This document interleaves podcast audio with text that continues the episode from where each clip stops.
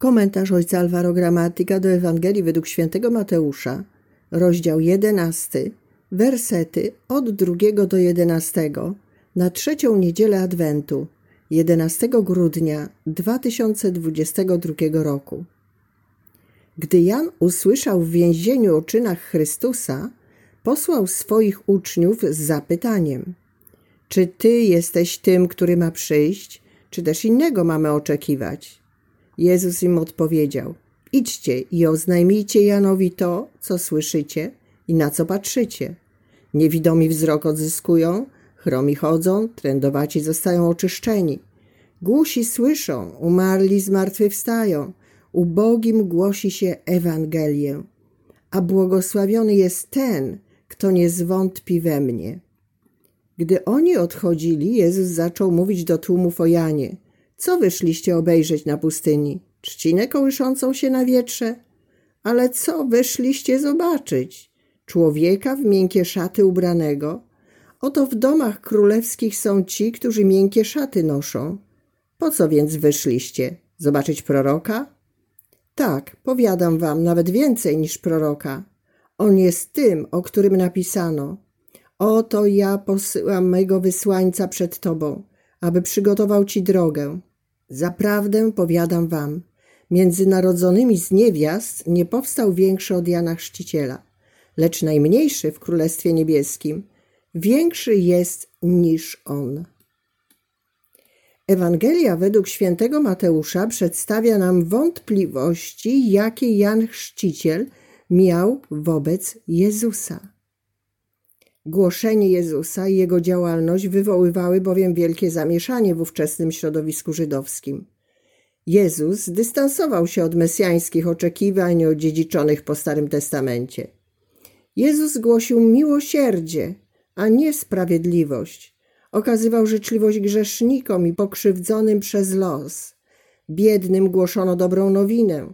Królestwo Boże było oferowane wszystkim za darmo, niezależnie od zasług, a ostatni stawali się pierwszymi w hierarchii religijnej i społecznej. Wszystko to wykraczało poza prawo i stwarzało poważne problemy. Było to przesłanie zbyt odmienne i zbyt rewolucyjne, aby mogło zostać przyjęte.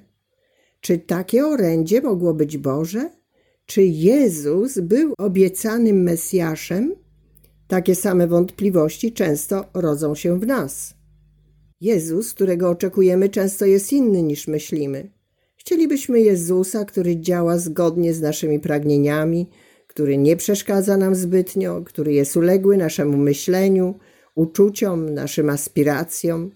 Pragniemy Jezusa udomowionego, takiego notariusza naszego systemu religijnego. W rzeczywistości Jezus działa inaczej, w nowy sposób, który często trudno nam zaakceptować, ponieważ wymaga zaufania nie naszym ideom, nie naszym przekonaniom, nie naszej sile, ale myślom i drogom Pana. W istocie chcemy potwierdzenia, a nie zmian. Jednak prawdziwe bezpieczeństwo pochodzi nie tyle z moralnego, co egzystencjalnego nawrócenia na myśli i działania Boga, które są zawsze większe i lepsze od naszych. Tak naprawdę wątpimy w Bożą miłość, a wszystko, co wychodzi poza nasze schematy, rodzi w nas lęk, strach przed byciem oszukanym, strach przed zaufaniem Bogu. Jan Chrzciciel musiał nawrócić się na sposób odczuwania, myślenia, działania Jezusa. Było inaczej niż się spodziewał, ale było o wiele lepiej niż można było sobie wyobrazić.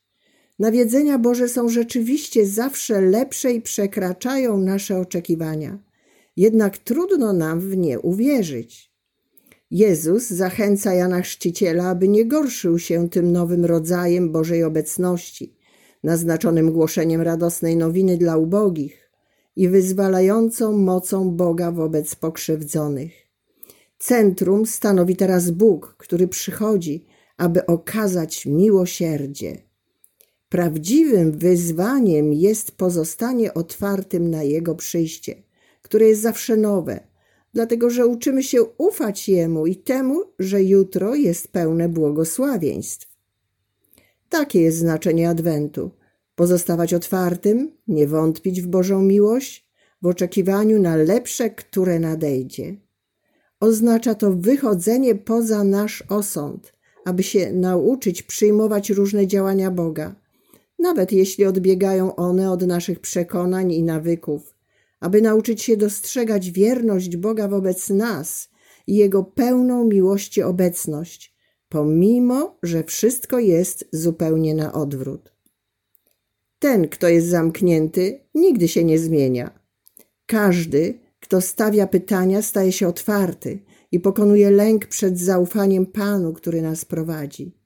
Dlatego żyjmy w oczekiwaniu, dziękując za wszystko i wiedząc, że jutro czeka nas błogosławieństwo większe niż nasze wyobrażenia, ponieważ Bóg nigdy nie przestaje nas kochać i nawiedzać.